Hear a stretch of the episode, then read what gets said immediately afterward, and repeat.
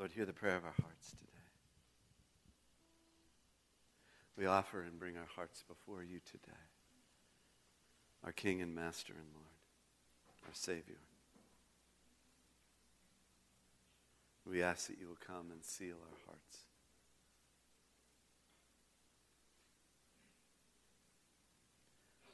Even this day, Lord, we ask that you, who are the living eternal word, would come with your particular, specific word for this day to our hearts, not simply for information, but for transformation, that we might be changed.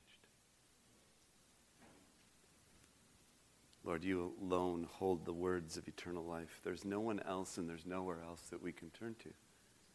So we turn to you today. Come now, Lord, I pray. Speak.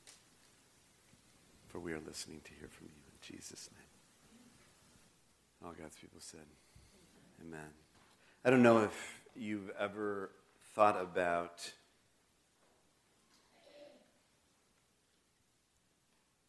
when the time comes for you to die, but um,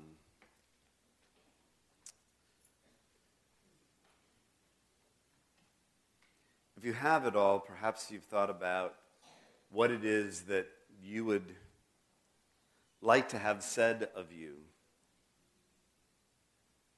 at that time.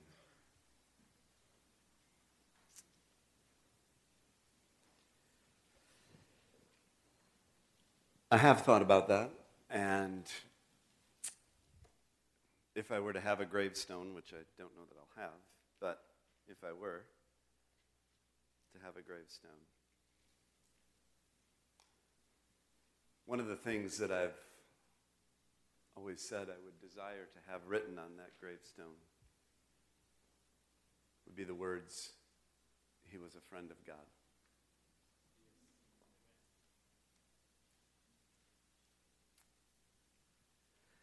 And this morning, as we continue our study in the book of James on faith that works, we're going to be unpacking together what it means to be a friend of God, being God's friend. So, if you have your Bible, would you please turn with me to James chapter 2, which is, if you're using the Bible located in the seat in front of you, it's in page 855 in your Bible in front of you. Pull it up in your own Bible, your smartphone, wherever it is, but please come with me to James chapter 2. And we're going to be specifically focusing our attention this morning on James 2 14 to 26. What good is it, my brothers and sisters, if a person claims to have faith but has no deeds? Can such faith save them? Suppose a brother or sister is without clothes and daily food. If one of you says to him, Go, I wish you well, keep warm and well fed, but does nothing about his physical needs, what good is it? In the same way, faith by itself, if it is not accompanied by action, is dead. But what someone will say, Well, you have faith and I have deeds. Show me your faith without deeds, and I will show you my faith by what I do. Will you believe that there is one God? Good. Even the demons believe that and shudder. You foolish person, do you want evidence that faith without deeds is useless? Was not our ancestor Abraham considered righteous for what he did when he offered his son Isaac on the altar? You see that his faith and his actions were working together, and his faith was made complete by what he did. And the scripture was fulfilled that says, Abraham believed God, and it was credited to him as righteousness. And he was called, say it with me, God's friend. You see that a person is justified by what he does and not by faith alone. In the same way, was not even Rahab the prostitute considered righteous for what she did when she gave lodging to the spies and sent them off in a different direction. As the body without the spirit is dead, so faith without deeds is dead. So this morning we're going to keep our eye on the ball. We're going to be looking at beginning with the story of Abraham what it means to be God's friend. So now take the Bible that you have with you and turn back towards the beginning, to the first book of the Bible, back to the book of Genesis. And we're going to begin the story of Abraham, which I just reread this morning again. I just, this is such a wonderful uh, story. I encourage you, and we, of course, won't have time to read it all this morning, but just want to remind you of some particular highlights in the story of Abraham because those highlights are going to help us kind of unpack this understanding of what James is bringing to us about being God's friend. I mean, you'll find Abraham's story throughout the New Testament scriptures. Um, he's referred to by uh, many of the uh, New Testament writers who speak of Abraham, the father of the faith. And so his story is important as it connects to our story here this morning. At the end of Genesis chapter 11, beginning in verse 27, this is the account of Terah. Terah became the father of Abram, Nahor, and Haran, and Haran became the father of Lot. And while his father Terah was still alive, Haran died in Ur of the Chaldeans in the land of his birth. Abraham and, Abram and Nahor both married. The name of Abram's wife was Sarai, and the name of Nahor's wife was Milcah, and she was the daughter of Haran, the father of both Milcah and Iscah. Now Sarai was barren and she had no children. Terah took his son Abram, his grandson Lot, son of Haran, and his daughter in law Sarai, the wife of his son Abram, and together they set out from Ur of the Chaldeans to go to Canaan. But when they came to Haran, they settled there, and Terah lived 205 years and died in Haran. So Abraham's father was actually the one who began the journey towards Canaan. He was the one that was, was bringing his family towards the promised land. But when he got to Haran, he settled there. And that is a, a key, you know, I'm not going to preach there this morning, but I just want to remind you that when God has called us somewhere, when he is taking us on a journey of obedience to him, when he has given us a destiny and a dest- destination towards which we are called to go, sometimes in our lives there can be a temptation to settle for something less or something else than God's persistent and perfect plan for our lives.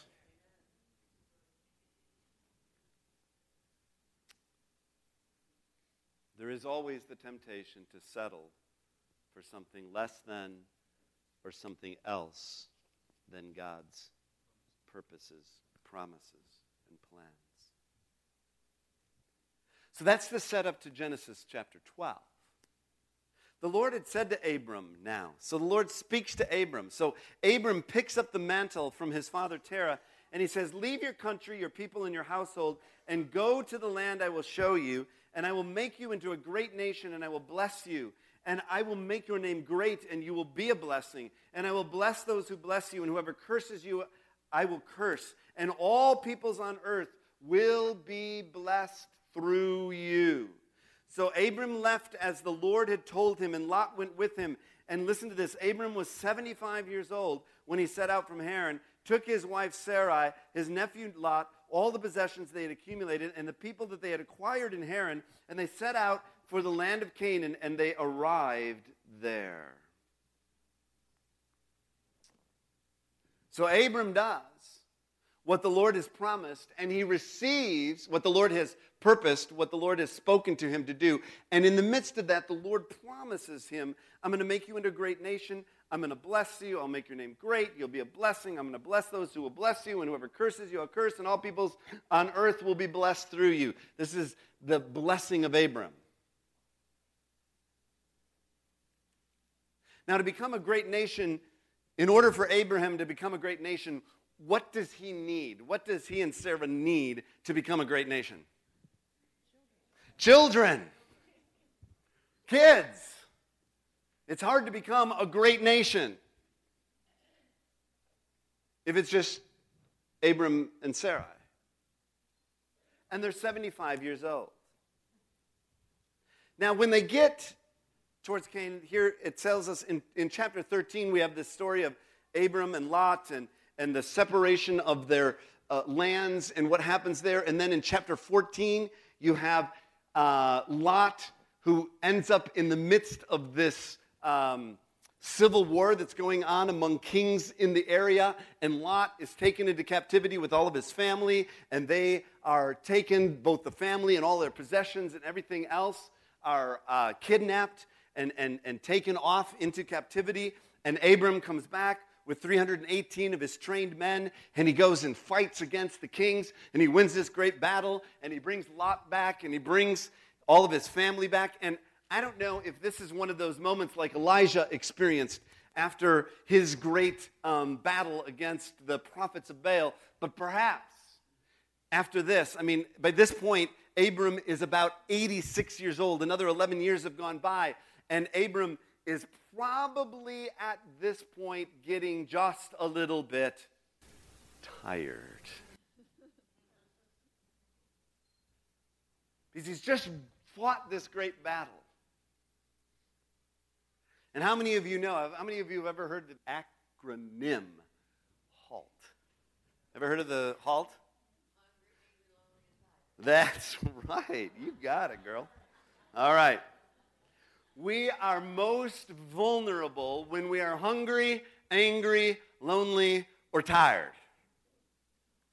And I'm guessing that perhaps Abraham was a little bit of all of those things, with perhaps the greatest emphasis on the tired. And so he and Sarah have been waiting for all of these years. They've been waiting for this promise of Genesis 12 to come true. And he comes to verse 15 and it says, After this, the word of the Lord came to Abram in a vision. Do not be afraid, Abram. I am your shield and your very great reward. Listen to this. Verse 2. But Abram said, O sovereign Lord, what can you give me since I remain childless? And the one who will inherit my estate is Eliezer of Damascus.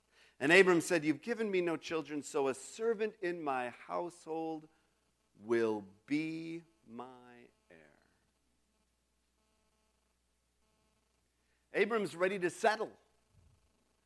He's ready to settle for something less, something else than God's promise because he's weary, he's tired. He's been waiting a long time. But here it is. Listen to this. Then the word of the Lord came to him and said, This man will not be your heir, but a son coming from your own body will be your heir. And then he points up into the heavens and he says, Look up and count the stars, if indeed you can count them. Then he said to him, so shall your offspring be. And let's listen together to verse 6. Because this is a critical moment, not only in Abram's life, but in the life of faith, the life of every one of us. This is sort of that critical first step in being God's friend. What does it say in verse 6?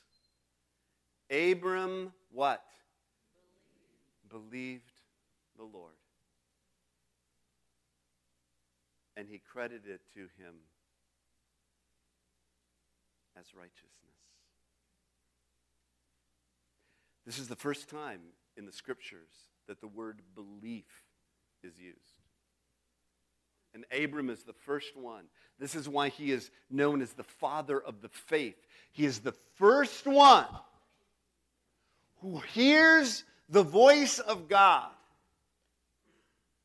and responds in an act of faith and trust and says, I believe you.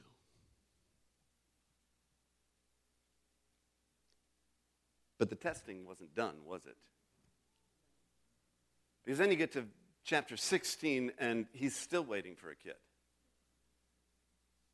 And Sarai's womb is still closed, and what do we do? And so, chapter 16, Sarai, Abram's wife, had borne him no children, but she had an Egyptian maidservant named Hagar. So she said to Abram, The Lord has kept me from having children. Go sleep with my maidservant. Perhaps I can build a family through her. Abram agreed to what Sarai said. So after Abram had been living in Canaan 10 years, Sarai, his wife, took her Egyptian maidservant Hagar and gave her to her husband to be his wife.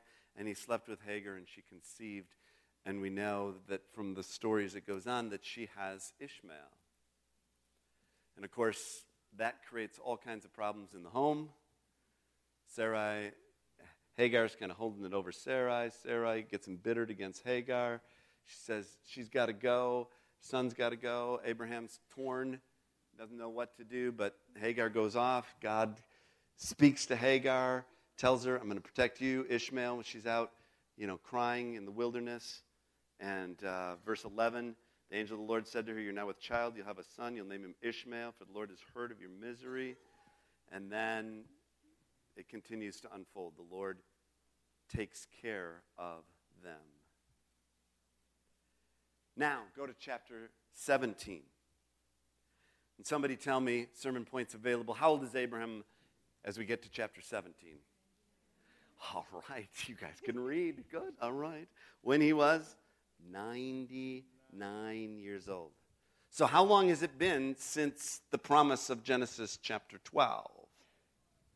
How many years? 24 years. He was 75 years old when he started out. Now he's 99 years old, and still what? No obvious fulfillment of the promise. And so these visitors come. And the visitors are, well, first of all, there's the, the covenant of circumcision, and the Lord says, you know, um, I'm going to, uh, that, that you're going to, the, the covenant of circumcision is God's way of establishing this relationship with Abram. And so, verse 15, after they go through the circumcision, um, well, verse 13, whether born in your household or brought, bought with your money, they must be circumcised. My covenant in your flesh is to be an everlasting covenant. Any uncircumcised male who's not been circumcised in the flesh will be cut off from his people. He's broken my covenant.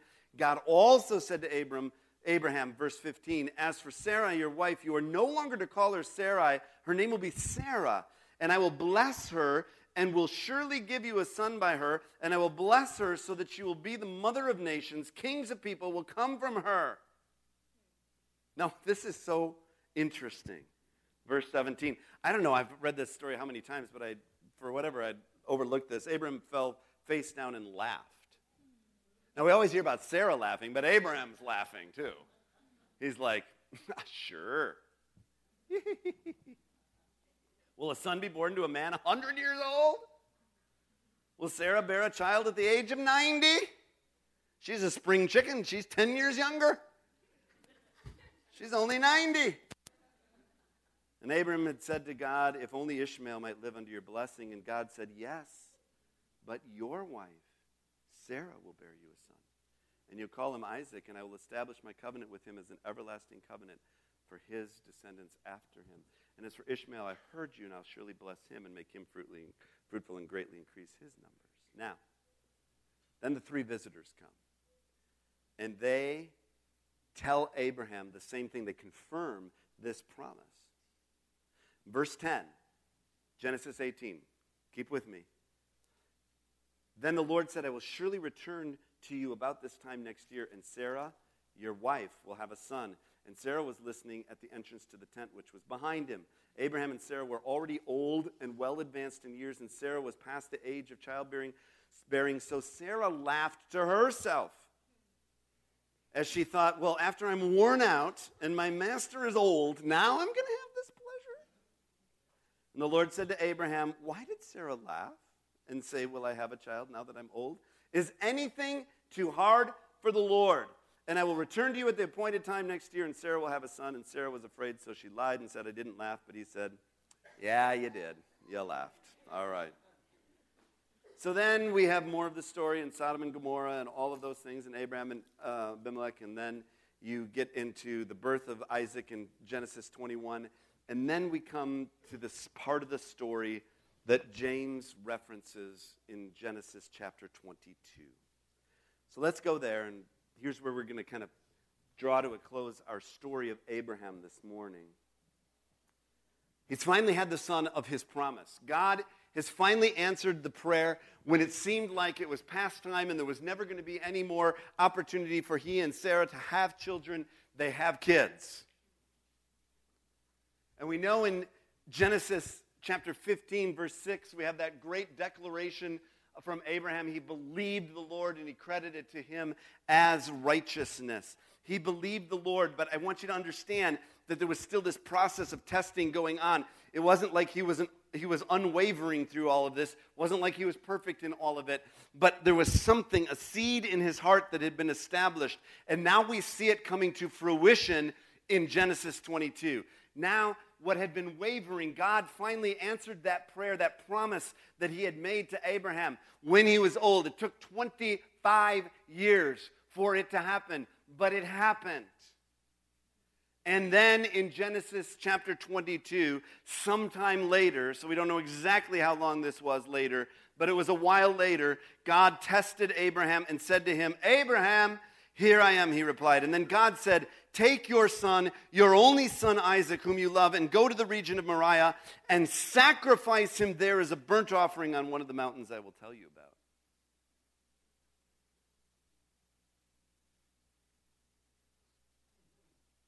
God, we've tried to not settle for something less or something else than your promise and your purpose in our lives. And now you have finally come through and you've fulfilled. And now you want me to take and sacrifice? How is this nation going to be built? Early the next morning, Abraham got up and saddled his donkey, and he took with him two of his servants and his son Isaac. And when he had cut enough wood for the burnt offering, he set it out for the he set out for the place God had told him about. And on the third day, Abraham looked up and saw the place in the distance and said to his servants, Stay here with the donkey while I and the boy go over there. We will worship, and then listen to what he says, and then we will come back to you. There's, there's this seed of, of faith and trust in Abraham. And he took the wood for the burnt offering, and he placed it on his son Isaac, and he himself carried the fire and the knife. And as the two of them went on together, Isaac spoke up and said to his dad, to his father Abraham, Dad, yes, my son, Abraham replied. The fire and wood are here, Isaac said, but where's the lamb for the burnt offering? And Abraham answered, Well, God himself will provide the lamb for the burnt offering. And the two of them went on together. And when they reached the place that God had told them about, Abraham built an altar there and arranged the wood on it. And he bound his son Isaac and laid him on the altar on top of the wood. And then he reached out his hand and he took the knife to slay his son. But the angel of the Lord called out to him from heaven, Abraham, Abraham! Here I am, he replied. Do not lay a hand on the boy, he said. Do not do anything to him. Now I know that you fear God because you've not withheld from me your son, your only son. And Abraham looked up, and there in a thicket he saw a ram caught by its horns, and he went over and took the ram and sacrificed it as a burnt offering instead of his son. And so Abraham called that place, The Lord will provide. And to this day it is said, On the mountain of the Lord it will be provided. And the angel of the Lord called to Abraham from heaven a second time and said, I swear by myself declares the Lord, that because you have done this and have not withheld your son, your only son, here's the promise again reaffirmed I will surely bless you and make your descendants as numerous as the stars in the sky and as the sand on the seashore. Your descendants will take possession of the cities of their enemies, and through your offspring, all nations on earth will be blessed because you have obeyed me.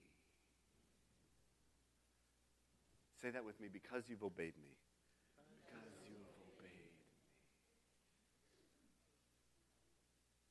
So now we get the second clue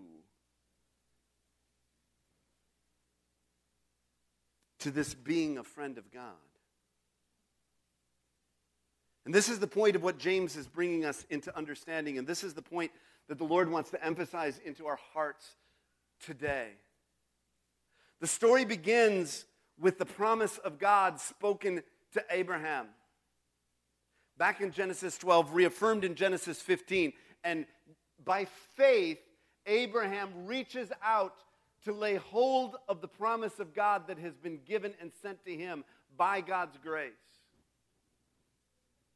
But then comes that necessity of time and testing, where that faith is refined and it comes to a place, and the culmination of that in Genesis 22, where Abraham lives out that faith in his obedience to the Lord. And so it is that those are the, the tines on the key to unlocking being a friend of God.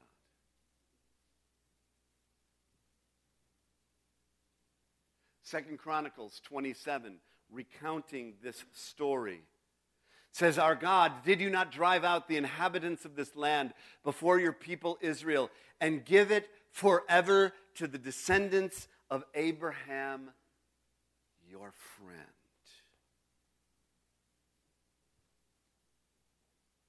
So now come back with me to James chapter 2. Come back with me to James chapter 2. Verse 20 You foolish man, do you want evidence the faith without deeds is useless? Was not our ancestor Abraham considered righteous for what he did when he offered his son Isaac on the altar? You see that his faith and his actions were working together, and his faith was made complete by what he did. And the scripture was fulfilled that says, Abraham believed and it was credited to him as righteousness and he was called God's friend. You see that a person is justified by what he does and not by faith alone. Now, men and women of God, down through the centuries have wrestled with this because it appears that there is a contradiction between what Paul says and what James says. So the question that we need to ask ourselves this morning is Is James' message contradictory to Paul's message? Martin Luther struggled with this mightily through the Reformation by faith alone. And then James comes along and says, You're not saved by your faith alone. So, how do we resolve this apparent contradiction? Romans 3:28 Paul says for we maintain that a person is justified by faith apart from the works of the law. And then James comes along in 2:24 and says you see a person is considered righteous by what they do and not by faith alone. So I want to offer you a way of understanding this because I think this becomes critical to our understanding of growing maturity. Remember we're going to we're coming back the reason we're doing James at the end of this year is because God is calling us as a congregation and as a people of God to continue to grow up in maturity. And to grow up in maturity, we need to understand what that maturity really means. So let's look at this for a moment Paul's message and James' message. Contradictory or complementary? I would submit to you that I believe that they're complementary messages when you understand them in the context of all of what James says and all of what Paul says and the entirety of Scripture. We understand and see this that Paul's message has to do with how we are originally made righteous before God, our salvation, as it were. And James's message is that that righteousness is validated by your works. We are justified by faith, and it's validated by that which we do. So, Paul's message really is going after the root of what happens at salvation. James's message is after the fruit, what happens after salvation. And Paul's message focuses in on the grace of God, and James's message focuses in on our response to that grace, our part. So Paul's message is about justification, James's is about validation. Paul's message is about the root, what happens at salvation. James's message is about the fruit, what happens after salvation. Paul's message is God's part. James's message is our part. Well, what on earth does that have to do with me sitting here in 2014 on September 27th here at Bethel Christian Fellowship in St. Paul, Minnesota? Please, Pastor, would you relate this now to my life? Okay. I'm glad you desire for that to happen.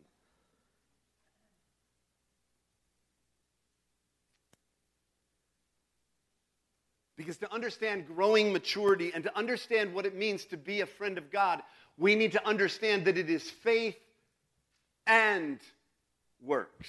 Say that with me faith and works. Say it again faith and works. One more time faith and works.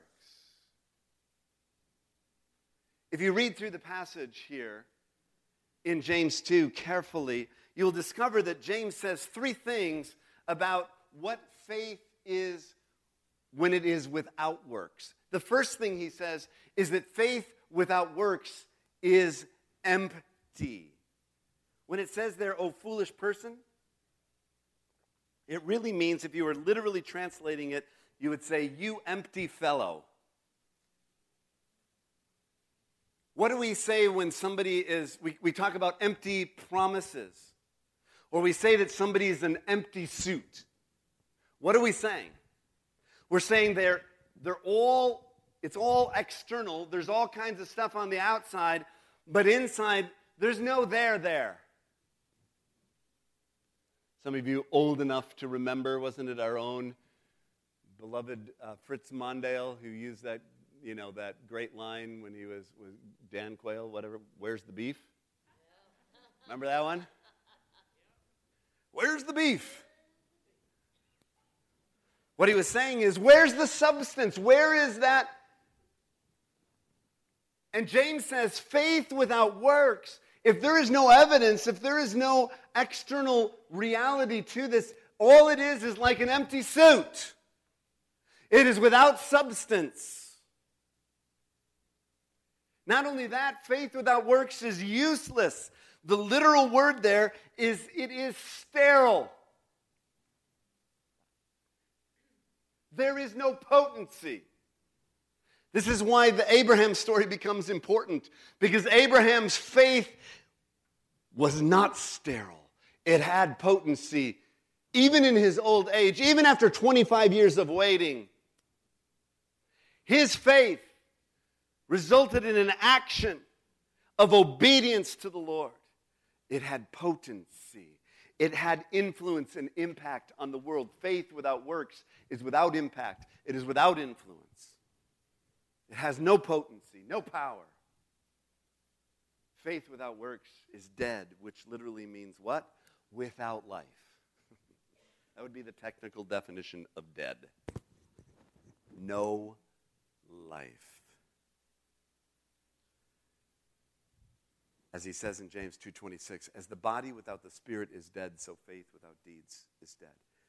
If you go to a funeral home, if you go to a morgue and you see a body, a person that has died and the spirit has left, in the same way, faith without works is a corpse. There is no life to it. So, if that's true, if faith without works is empty and useless and dead, then the opposite must be true. And so faith with works is, first of all, the word I'm using here instead of the opposite of empty. I tried to come up with the best word I could think of, and it's full bodied. There, there's, there's, it's full. Uh, Hebrews 11, 1 and 2, it says, Now faith is confidence, or it's the assurance in what we hope for, or confidence in what we hope for, and the assurance about what we do not see. It is the substance, some of your translations, faith is the substance of that which we hope for. In other words, we don't see it, and yet it has substance. That's what faith is about. There's something to it that, that, that has some weight to it. This is what the ancients were commended for. And then later in verses 17 and 19 of the same chapter, the, the great hall of faith. By faith, Abraham, when God tested him, offered Isaac as a sacrifice. Here, the writer in Hebrews is coming back to that same passage, critical passage. He who had embraced the promises was about to sacrifice his one and only son, even though God had said to him, It is through Isaac that your offspring will be reckoned. And Abraham reasoned that God could even raise the dead. And so, in a manner of speaking, he did raise Isaac back from the dead. Abraham held on and acted in obedience because his faith was full, it was full bodied, it had a substance to it. It wasn't just empty, it wasn't simply mere sentiment. Faith is not a Hallmark card. It has substance. It's not just mere sentiment. A mature faith. A mature faith is useful. Faith with works is useful. Remember Jesus' parable um, in, in Matthew 25? We're going to be studying Matthew next, so we'll be getting to Matthew 25 sometime this millennium. And um, when we get there, we're going to be talking about these great um, apocalyptic um, uh, parables that Jesus shares at the end of Matthew. And one of those is in Matthew 25. And it's, it, I'm just quoting a part of that parable. Then the king will say to those on his right, This is the sheep and the goats parable. Come, you who are blessed by my Father, take your inheritance, the kingdom prepared for you since the creation of the world. For I was hungry, you gave me something to eat. I was thirsty, you gave me something to drink.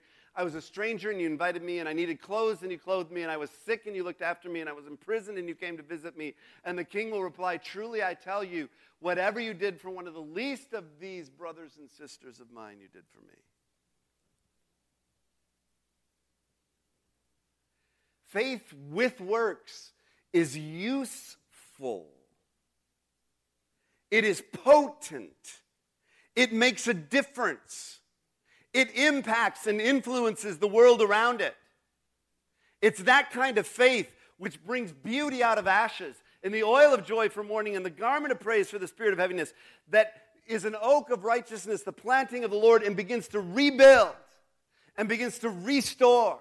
The faith that works makes a difference in the world.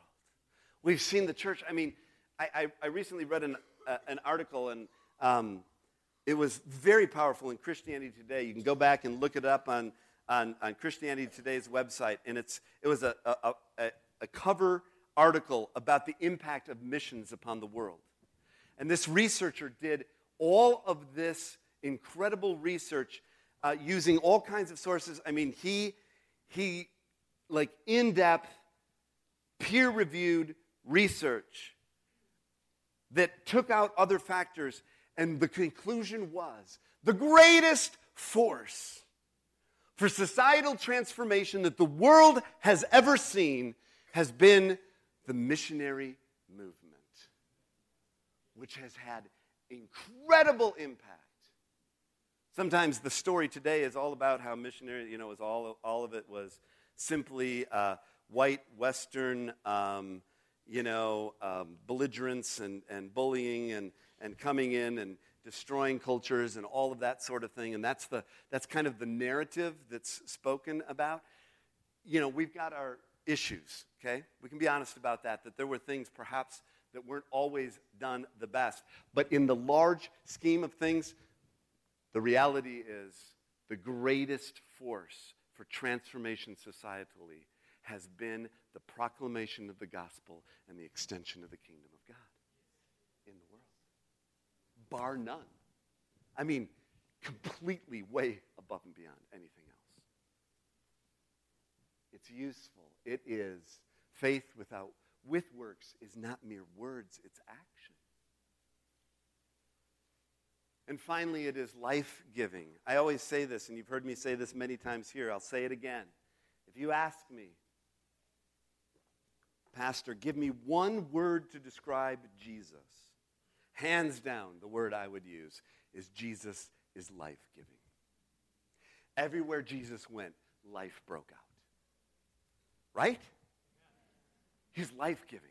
Oh, there's a lot of other things we could say about him, but ultimately, he was life giving.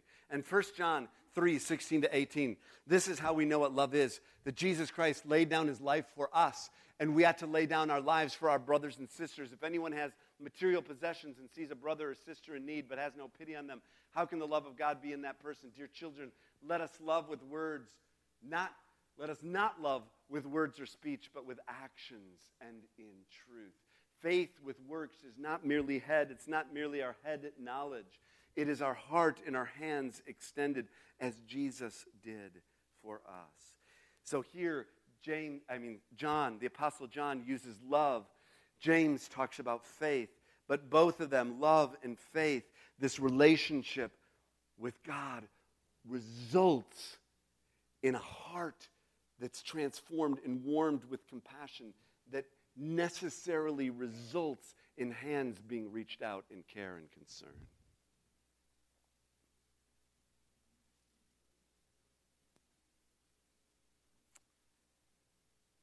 Do you see this?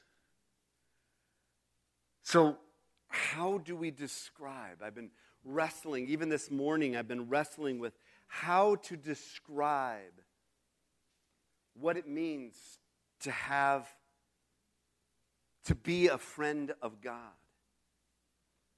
And the working definition that I've come up with is, is that a, a friend of God fully receives God's grace by faith and willingly remains in his love and obediently releases his life into a broken and hurting world.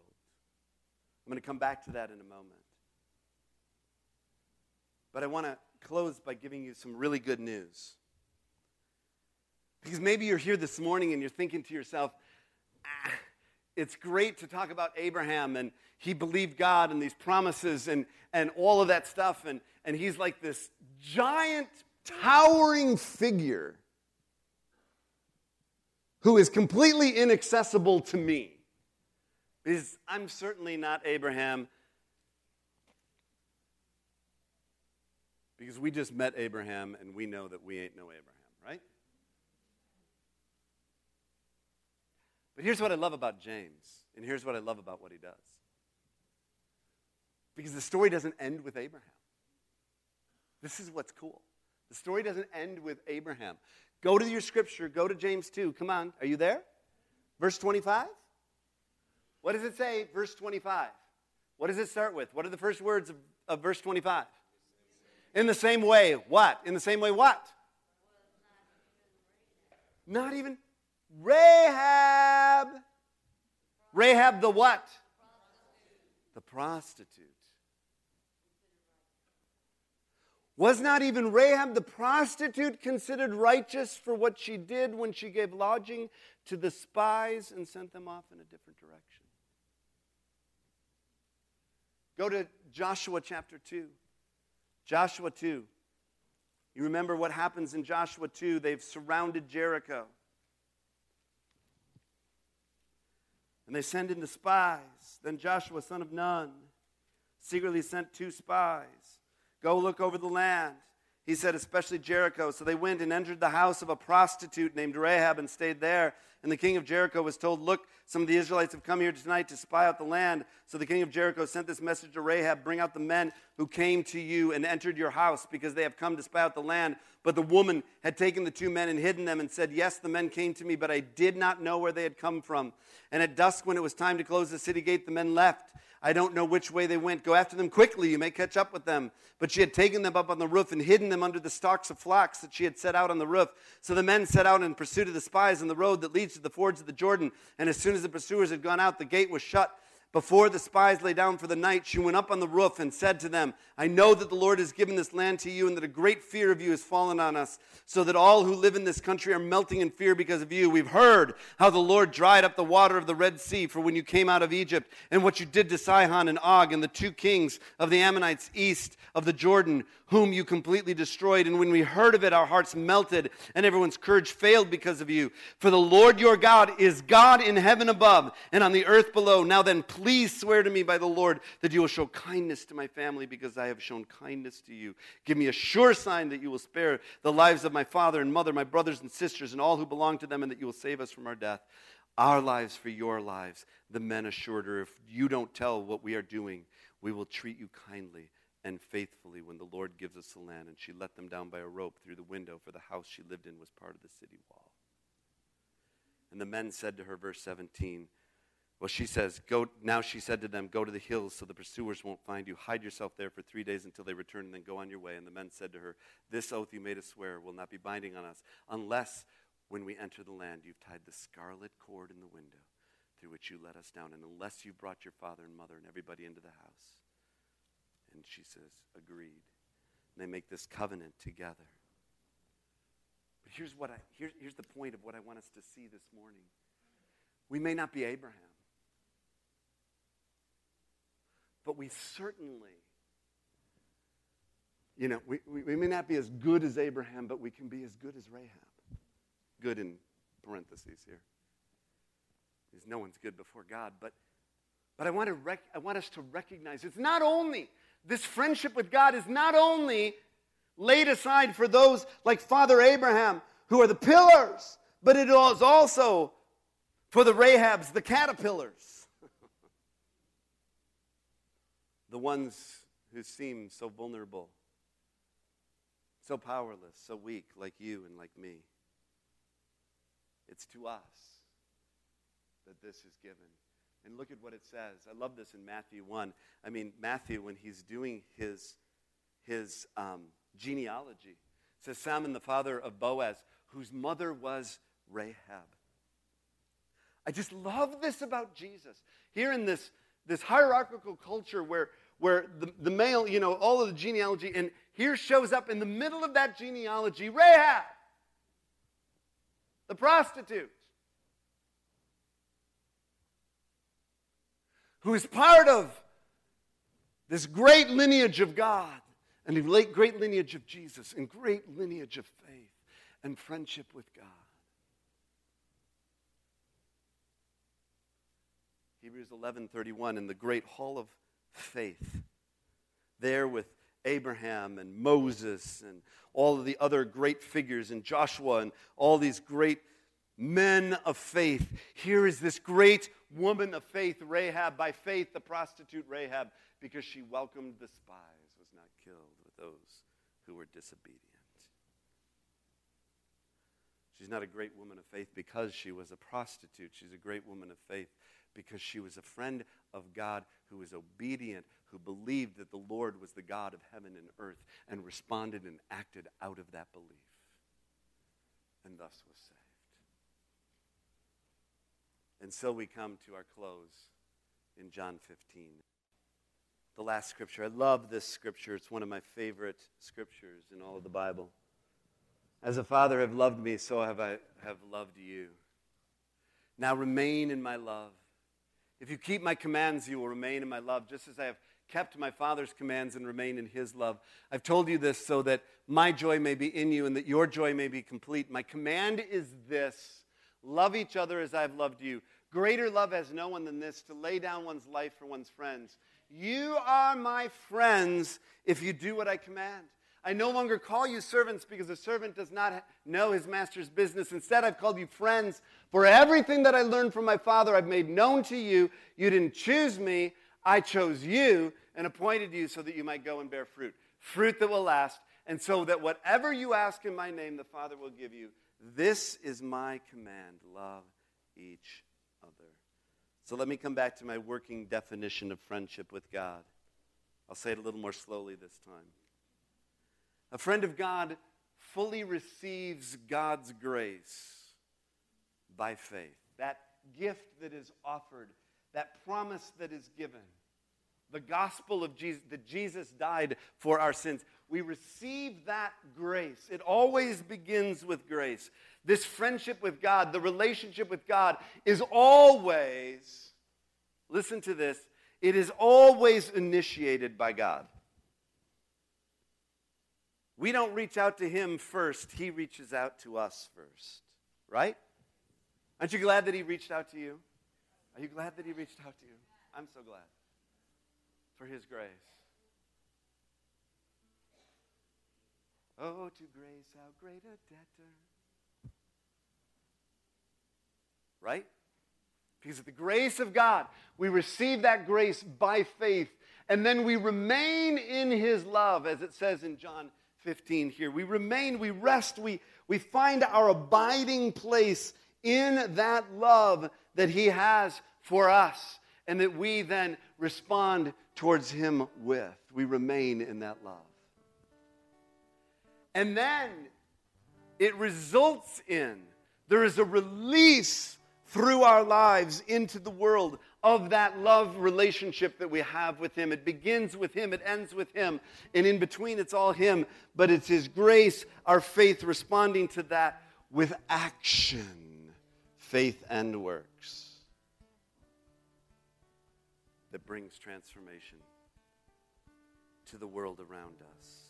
And walls are rebuilt. And instead of walls, there's bridges built. And instead of ruins, things begin to happen. And transformation begins to come. I don't know about you, but I want that kind of mature faith. Anybody else want that kind of mature faith? I want that mature faith that means being a friend of God. And so let's stand to our feet. And if you, uh, I'm going to give a uh, benediction in a moment. But if you feel like the Lord is prompting you to respond in some way specifically this morning, and maybe you realize that there's a step that He's inviting you to take today, and maybe you've somehow fallen on either side of the divide and you've done faith without works, or it's just as empty to have works without faith. We need both working together, integrated into our lives. Maybe you've been doing lots of stuff, but it hasn't been flowing out of abiding in Him. Maybe you've been abiding in Him, but there just doesn't seem to be the fruit flowing as we sing this great hymn of surrender, if you want to come to the altar, you can do so. Then I'm going to give a prayer of benediction this morning. It's been a challenging word to my own soul today and perhaps to yours. But as I said when I began, my, my heart's desire is that at the end of the day, I might be known and that we might be known as friends of God. So this song is Take My Life and Let It Be. Consecrated, Lord, to you. And everything that I have, I want to give to you now. I want to allow that love that you have for me, that grace that I've responded to by faith, to be released in the world around me. Let's sing it, and if you want to come to the altar, it's open. Here we go. And now with hands open receive the benediction this morning? Lord Jesus, you see these hands opened before you as an expression of hearts that are open to you today and spirit that are unfolded before you, Lord. And God, we pray that you would take your word that you have spoken to us today and plant it deeply in our souls. Lord Jesus, that you would continue to take us and develop us and grow us into that mature faith in you. And now I pray for my brothers and sisters here that each one may be filled afresh, even this very day, with the immeasurable love of God the Father, with the irresistible and mercy and grace of Jesus Christ the Son, with the inexhaustible strength and power comfort and hope of the Holy Spirit be with you and yours. As you go from this house to yours, sent to make disciples of all nations, go with the banner of his favor over your lives. And until we gather again, either in this house or in our eternal home, I pray that his love and mercy and goodness will chase you down every day of your life for his glory. In Jesus' name.